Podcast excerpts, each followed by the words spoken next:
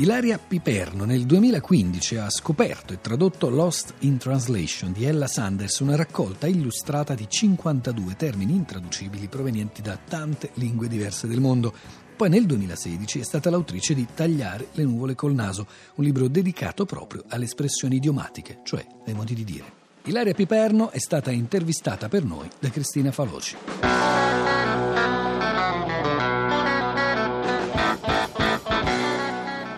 Ilaria Piperno, quali sono in questa raccolta di 52 detti e frasi idiomatiche dal mondo quelli a suo avviso più originali e più strettamente legati alla cultura di uno specifico paese? In generale le espressioni idiomatiche hanno tutte un alto tasso di specificità con la cultura a cui appartengono. Ad esempio, non so, mi viene in mente mettersi un gatto in testa, che è un modo di dire giapponese, che vuol dire nascondere la propria reale personalità, quello che in italiano potrebbe essere un lupo sotto le le vesti di agnello, ad esempio. Un altro detto molto specifico, secondo me, è il bellissimo detto tibetano dare una risposta verde a una domanda blu, che descrive diciamo, la situazione in cui la risposta che viene data non c'entra assolutamente nulla con la domanda. Due detti in cui, a mio avviso, in realtà più che altro la specificità della cultura eh, a cui appartengono emerge proprio anche per la lontananza rispetto alla nostra. Ecco, quali comportamenti umani in particolare fotografano questi detti? Ma ci sono modi di dire che riguardano eh, quelli che sono stati d'animo universali, quindi ad esempio l'innamoramento. In Spagna Spagna troviamo Sei la mia mezza arancia, ovviamente per la presenza degli agrumi nel paese di provenienza, ma è quello che da noi in Italia è Sei l'altra metà della mela. Oppure molte espressioni idiomatiche riguardano la morte, ad esempio, quindi un'esperienza rispetto alla quale probabilmente i modi di dire hanno anche una funzione esorcizzante carina, se così possiamo dire, è l'espressione tedesca guardare i ravanelli da sotto. Pare che il detto originario fosse guardare le radici eh, e quindi poi invece i ravanelli sono stati aggiunti per dare un tono un po' più eh, elevato. In italiano abbiamo i nostri andare al creatore, tirare le cuoia. Un altro universale può essere per esempio quello relativo alla ricchezza e alle differenze fra le classi sociali.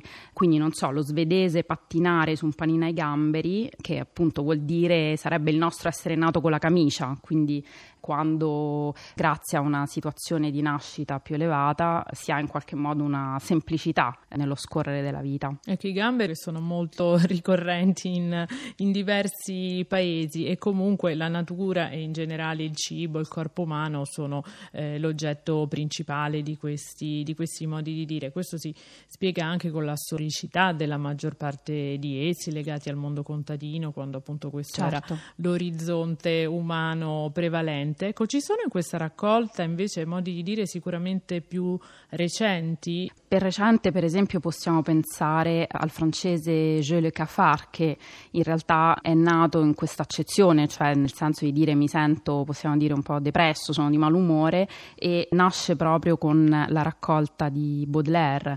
Per essere un modo di dire, è un modo di dire piuttosto recente, perché in realtà la maggior parte di queste espressioni hanno radici antichissime.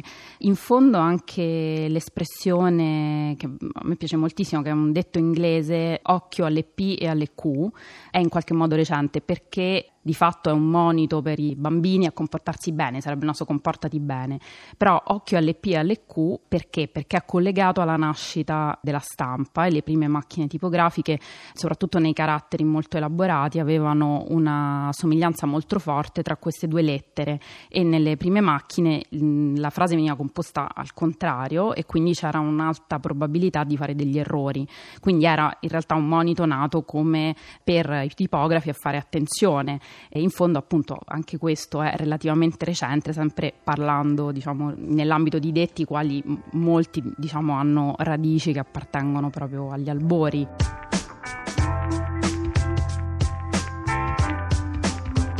Don't jump the gun. Don't jump the gun. In Italy it's other, other meaning, but it's same. I say, be careful the cat. Not say the cat is in the sack when you have not the cat in the sack.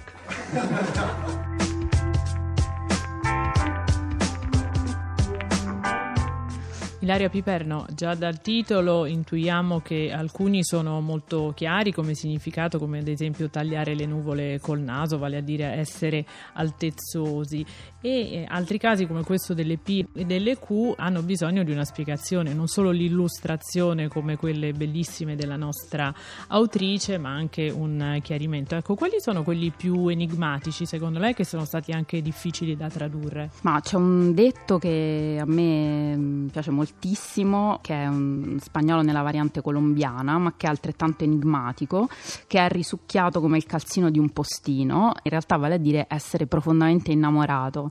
Pare diciamo che l'immagine sia quella, col fatto che il postino cammina molto portando pesi, l'idea è quella del, del calzino che piano piano scende e quindi quest'idea di essere proprio risucchiati da un sentimento, però diciamo ecco non è immediato pensare a una, un'espressione d'amore anche una, un'espressione farsi in realtà sempre legata al mondo delle, delle emozioni che è ti mangerei il fegato eh, e che vuol dire appunto ti voglio un bene grandissimo, in questo caso non è per forza legato all'ambito eh, diciamo di coppia, ma è un'espressione di affetto più generale, però ecco, se qualcuno mi dicesse ti mangerei il fegato non è immediato pensare a ti voglio un gran bene.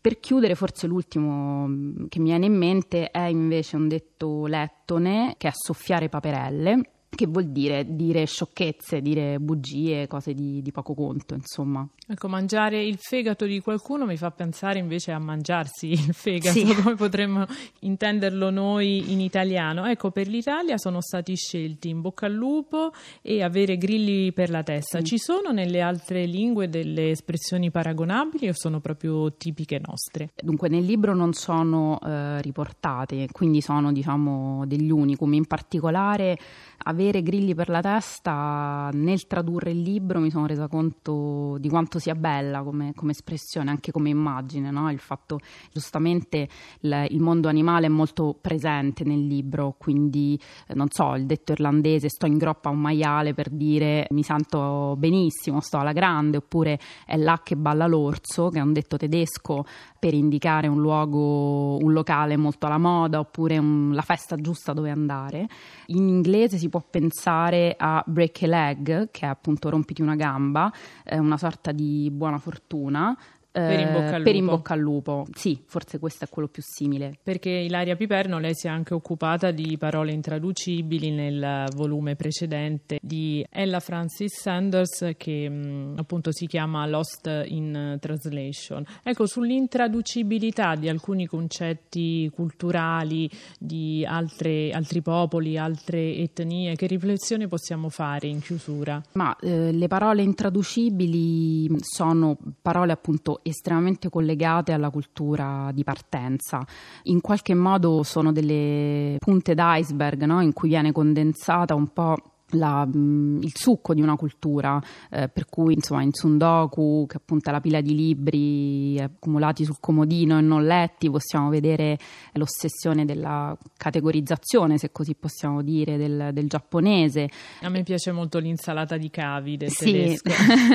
il groviglio di cavi. Un groviglio di cavi, sì. Però mentre traducevo invece questo secondo libro, la riflessione è stata quanto le singole parole intraducibili di Lost in Translation fossero un po' il contrario delle espressioni presenti in questo secondo libro, perché mentre le parole intraducibili davvero condensano eh, concetti e espressioni che sono davvero proprie della cultura di partenza, nei modi di dire quello che emerge dalla lettura poi del libro è che invece le espressioni idiomatiche sono universali, probabilmente si appigliano ad animali diversi in base alla cultura d'origine o possono appunto far riferimento, come nel caso di Occhio alle P alle Q, alla diffusione della stampa in Inghilterra e quindi a qualcosa che è molto specifico del paese in cui è presente, ma a differenza delle parole intraducibili esprimono, come dicevamo prima, dei eh, campi universali che sono appunto quelli delle emozioni. Quindi sono due libri che secondo me vanno molto in panna rispetto alla lingua, eh, sono l'uno un po' allo specchio dell'altro.